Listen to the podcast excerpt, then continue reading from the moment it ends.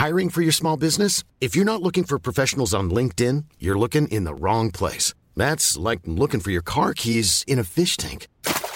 LinkedIn helps you hire professionals you can't find anywhere else, even those who aren't actively searching for a new job but might be open to the perfect role. In a given month, over seventy percent of LinkedIn users don't even visit other leading job sites. So start looking in the right place. With LinkedIn, you can hire professionals like a professional. Post your free job on linkedin.com slash people today.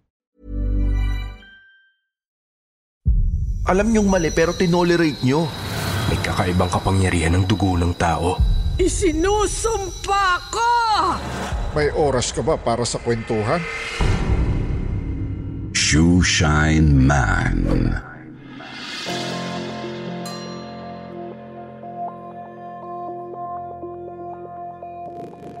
Magandang gabi po sa inyo, Sir Jupiter, at sa lahat ng mga tagapakinig ng inyong YouTube channel na Kwentong Takipsilim.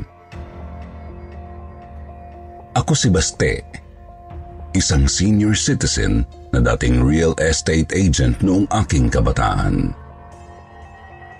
Bago ako naging sikat na broker noong nineteen eighty-seven, meron akong nakilalang isang shoeshine man noong nineteen eighty-five sa Recto, kung saan ako mahilig magpalinis at magpakintab ng mga sinusuot kong mamahaling leather shoes. Kakaiba ang naging engkwentro ko sa maedad na shoeshine man na ito, na itango na lang natin sa pangalang Arnulfo.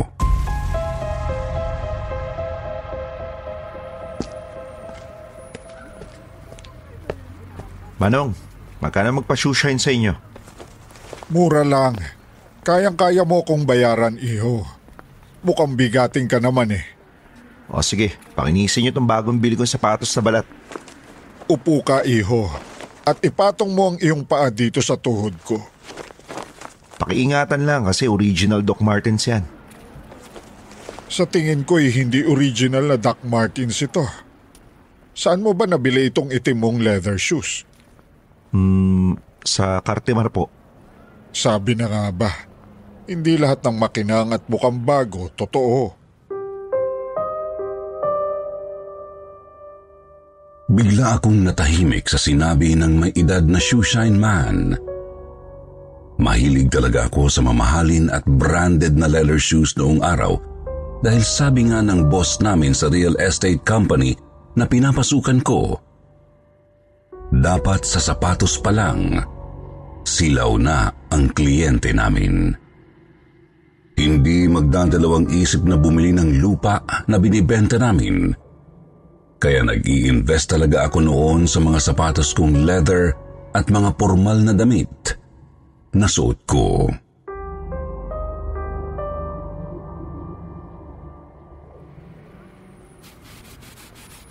Sa postura at porma mo, iho, hindi ako magkakamaling mapagkamalang kang boss sa isang malaking kumpanya.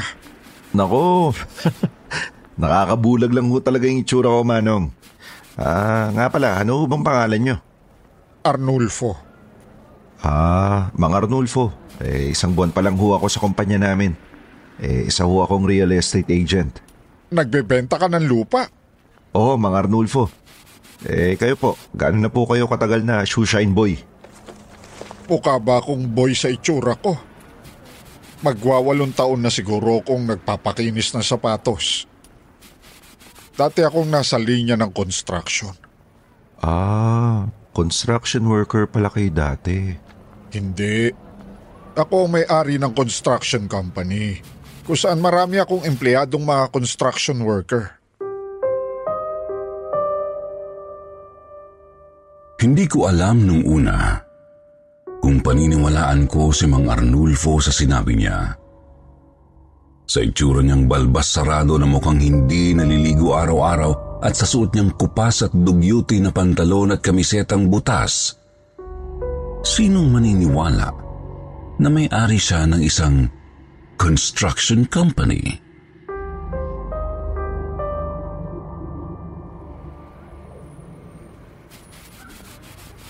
Ano bang pangalan mo, iho? Ah, Basti ho.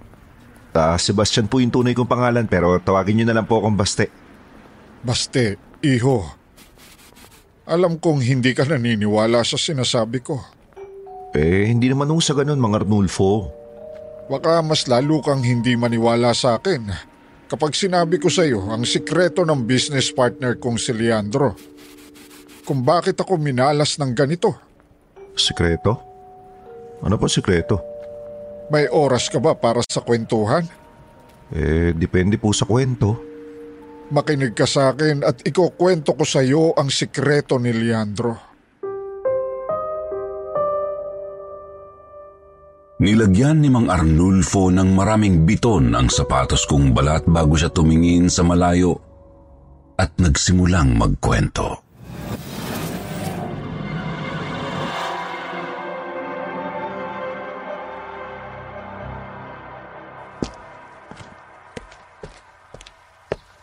Arnulfo, mahal. Nandito si Leandro, hinahanap ka. Papasukin mo.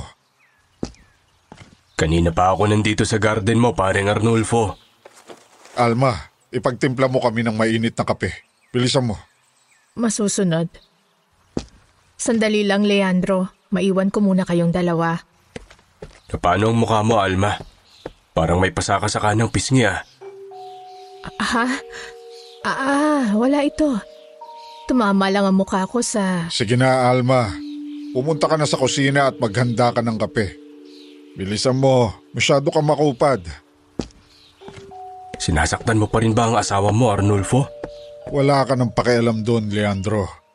Kumusta ang bidding? As usual, ang construction company natin ang nanalo sa bidding. Tayo ang gagawa ng bagong tulay ng gobyerno sa Bulacan. Good. Very good. Dating gawe. Ako na ang tatao sa construction site. Siguraduhin mo lang na malaki ang paghahatian nating pera sa government project na ito, Leandro. Wala naman akong ipinasok na project na hindi mo ikinayaman, Arnulfo. Alam mo yan.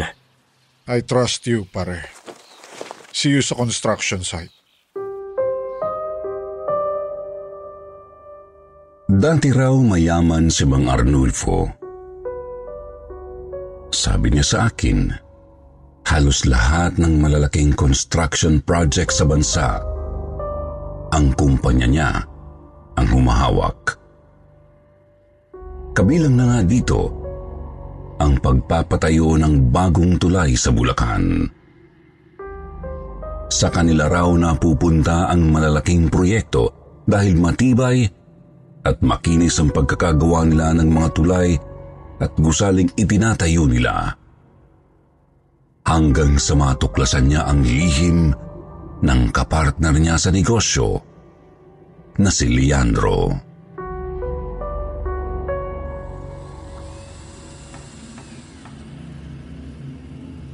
Igme, anong oras na?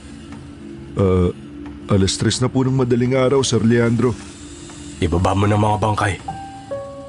Ilibing mo sa pinakailalim ng pundasyon. Uh, opo, sir. Huwag mong kakalimutang gilitan ang mga bangkay at sairi ng mga dugo nila. Ihalo mo sa semento ang mga dugo para mas matibay ang pundasyon natin.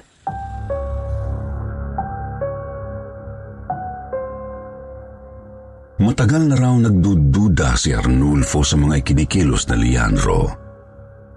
Sa tuwing may project raw sila, nagpapaabot ito ng madaling araw sa construction site. At noong madaling araw na yun, nasaksihan raw niya ang lahat ng karimari-marim na gawain ni Leandro. May mga bangkay itong daladala sa sasakyan niyang puting service van. Puro lalaki na mukhang sanggano ang laman ng van. Mga bangkay ng mga lalaki. Leandro! A- anong ibig sabihin nito? Saan galing ang mga bangkay na yan? Shhh, pare. Kalma. Huwag ka maingay. Sino yung mga bangkay na yan?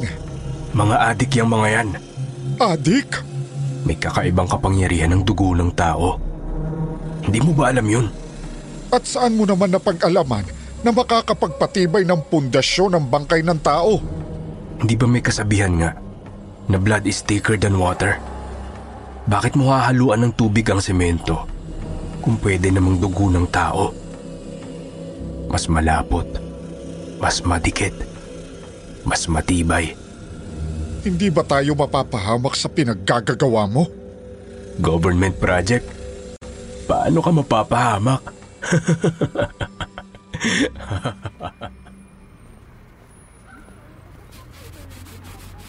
Hinahalo ni Leandro yung dugo ng mga bangkay sa semento? Oo, Baste.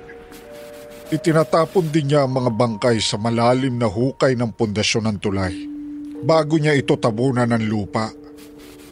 Sila lang ni Igme at iba pang construction workers namin ang nakakaalam. Totoo pala yun? Ang alin? Ah, bata pa lang po kasi ako. Mahilig na ako magpagabi sa lansangan sa kakalaro ng basketball kasama ng iba pang mga bata. Eh ang palaging panakot ang nanay ko sa akin kapag hindi raw ako umuwi ng maaga, eh may mga lalaking kukuha sa akin at ihahalo ang dugo ko sa simento at gagawing poste ng tulay. Hindi ka tinatakot ng nanay mo, Baste. Totoo ang sinasabi niya sa'yo. Dahil ako mismo, nasaksihan ko ang pagbuhos ng dugo ng bata sa sementong hinahalo. Diyos ko. Madaling araw noon. Kitang-kita ko ang lahat. Buhay pa yung dalawang bata nang inilabas ni Leandro mula sa service van.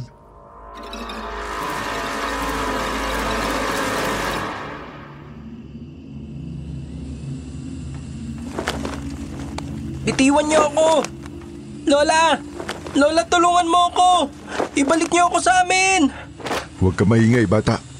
Kung ayaw mong gilitang kita agad. Saan niyo kami dadalhin ni Potpot? Bitiwan niyo si Potpot! Huwag ka sabing maingay! Potpot, lumaban ka! Kailangan nating makatakas! Papatayin nila tayo! Manghuhula ka ba, bata? Sino ka? Anong gagawin niyo sa amin ng pinsan ko? Malalaman mo mamaya. Papatayin niyo ba kami? Ang hirap sa inyong mga bata. Matitigas ang mga ulo ninyo. Sinabihan na kayo ng lola niyo na huwag maglalaro sa kalsada hanggang hating gabi. Pero anong ginagawa niyo? Hindi kayo nakikinig sa lola niyo. Sinusuway niyo ang curfew. Alam mo na ba ang curfew? Ibalik niyo kami sa lola namin! Mga mababait na bata lang pinapakawalan namin. Mabait ka ba? Kasing bait. Hey, I'm Ryan Reynolds. Recently, I asked Mint Mobile's legal team if big wireless companies are allowed to raise prices due to inflation. They said yes. And then when I asked if raising prices technically violates those onerous two-year contracts, they said, what the f*** are you talking about, you insane Hollywood ass f- So to recap, we're cutting the price of Mint Unlimited from thirty dollars a month to just fifteen dollars a month. Give it a try at mintmobile.com slash switch. forty-five dollars up front for three months plus taxes and fees. Promo rate for new customers for limited time. Unlimited more than forty gigabytes per month. Slows full terms at mint mobile dot com. I'm Sandra, and I'm just the professional your small business was looking for. But you didn't hire me because you didn't use LinkedIn Jobs. LinkedIn has professionals you can't find anywhere else, including those who aren't actively looking for a new job, but might be open to the perfect role, like me. In a given month, over seventy percent of LinkedIn users don't visit other leading job sites. So if you're not looking on LinkedIn, you'll miss out on great candidates like Sandra. Start hiring professionals like a professional. Post your free job on linkedin.com slash people today. Ka ba nitong pinsan mo?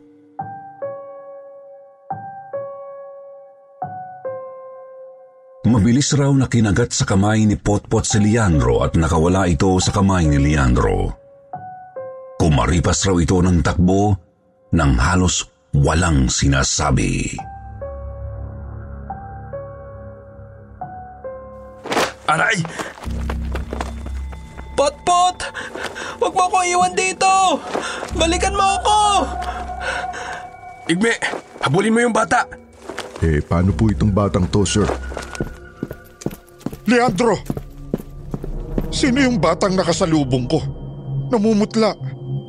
Parang nakakita ng multo sa bilis ng takbo. Manong! Manong, tulungan niyo po ako! Papatayin kami ng mama na ito! Leandro, huwag mo sabihin na pati mga bata ay... Punyeta kang bata ka! Halika dito! Dala ng pagkagulat kay Arnulfo ni Leandro at sa sobrang galit sa batang nakatakas ay mabilis na kinuha ni Leandro ang batang umiiyak na hawak ni Igme at binali ang liig nito na parang manok. Patay agad ang bata. Anong ginagawa mo, Leandro? Igme, damputin mo ang bata. Laslasan mo. Bigayin mo ang lahat ng dugong makukuha mo sa katawan niya. Ihalo mo sa semento.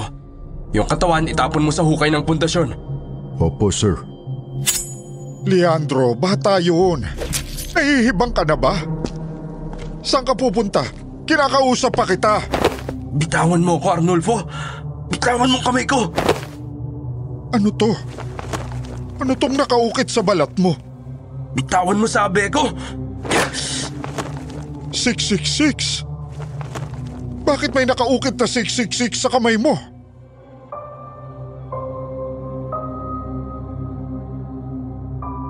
Tinitigan raw ng matagal ni Leandro si Arnulfo bago nito hinila ang kamay mula sa pagkakahawak ng kumpare niya. Kinilabutan raw si Arnulfo nang makita niyang iniipon na ni Igme ang dugo ng bata sa isang balde. Napansin niya raw ang malaking tattoo sa braso ni Igme. Ang nakaukit na tinta? six six six. Mistulang baboy na kinatay raw ang bata na napag-alaman niyang Tunying ang tunay na pangalan nang minsan may matandang babaeng sumugod sa malapit ng matapos na tulay.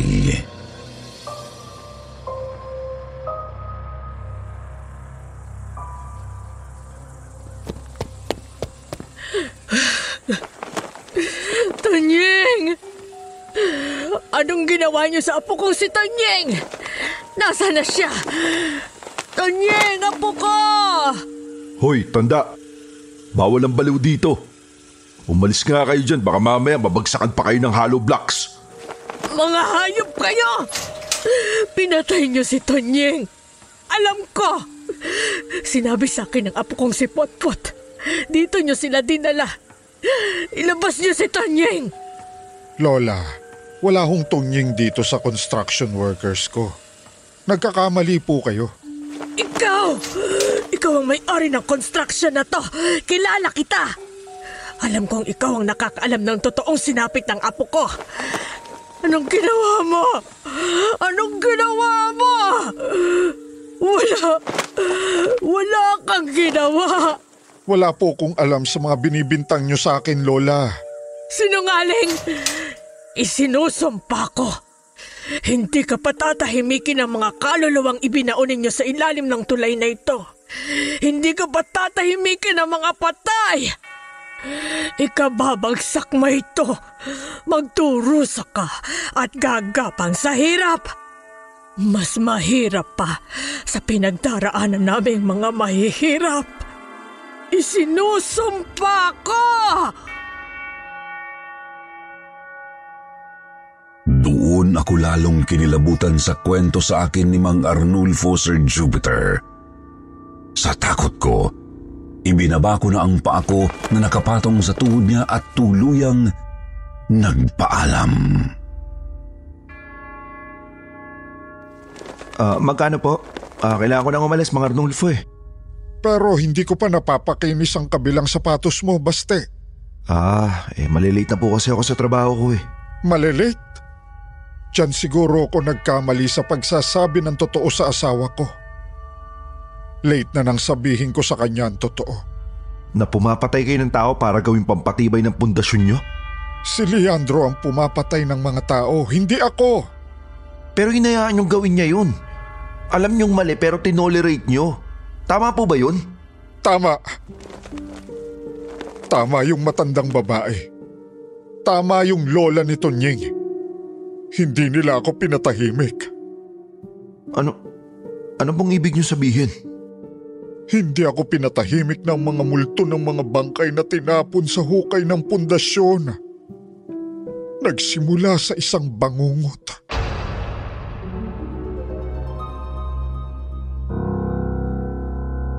Ah, ah, wag! Wag! Huwag kayong, huwag kayong lalapit. Arnulfo, binabangungot ka. Huwag! Arnulfo, gising! Huwag! Binabangungot ka, mahal. Yung bata, yung batang lalaki, hinihila niya ang dila ko. Nakakatakot. Hindi ako makahinga. Hinihila niya ang dila ko.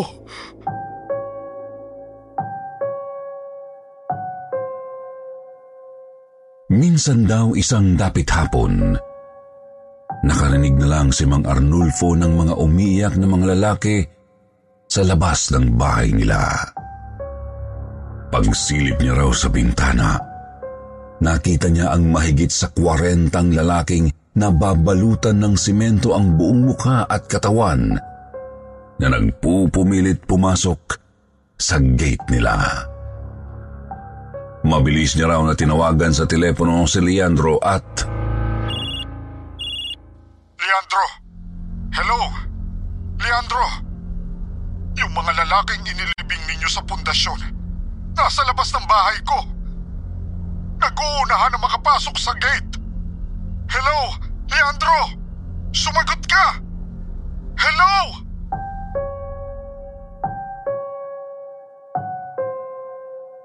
May mga gabing naririnig niya ang boses ng batang si Tunying. Ang batang pinatay ni Leandro at inihalo ang dugo sa simento. Umiiyak daw ito at sumisigaw.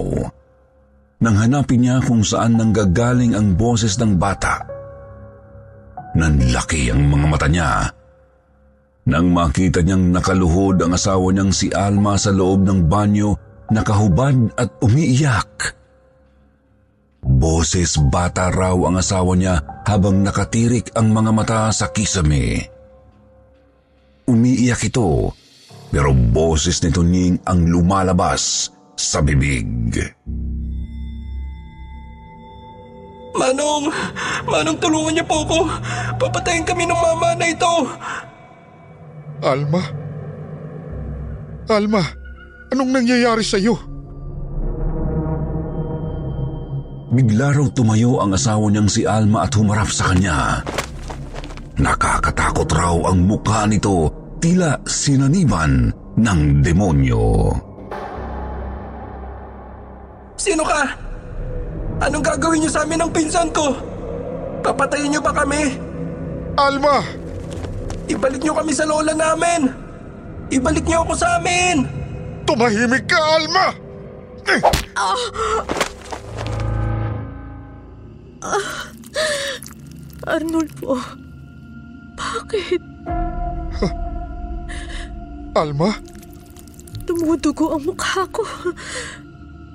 Hanggang kailan mo ba ako sasaktan ng ganito? Huh. Hindi na kita kayang pakisamahan. Ayoko na! Alma, sorry pero... Saan ka pupunta? Alma!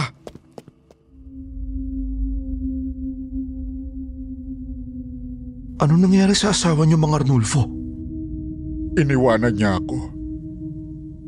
Nabuhay akong kasama ang mga multo sa panaginip ko. Hindi ako nakatulog ng halos isang buwan. Hanggang sa magkasakit ako.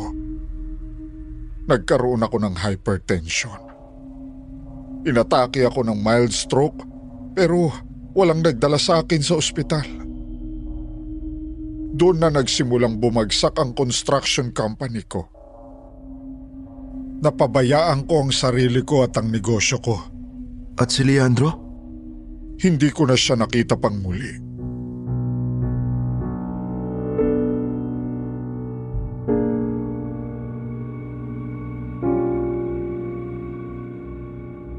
Hindi na ako nakapagsalita pa nang makita kong natulala si Mang Arnulfo pagkatapos niyang magkwento.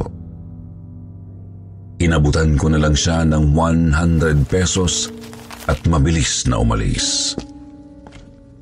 Hindi ko na rin siya nakita pa sa pwesto niya sa Recto pagkatapos ng una naming pag-uusap. Akala ko urban legend lang ang mga kwento tungkol sa mga batang hinahalo ang dugo sa semento para gawing pampatibay ng tinatayong tulay. Mali pala ako. Maaaring may mga tao ngayong nakikinig na hindi naniniwala sa kwento ko. Pero lahat tayo ay may kalayaang paniwalaan ang mga istoryang naririnig natin sa lipunan. Dito ko na po tatapusin ang pagbabahagi ko ng aking karanasan, Sir Jupiter. Maraming salamat po sa inyo. God bless at good luck sa YouTube channel ninyo.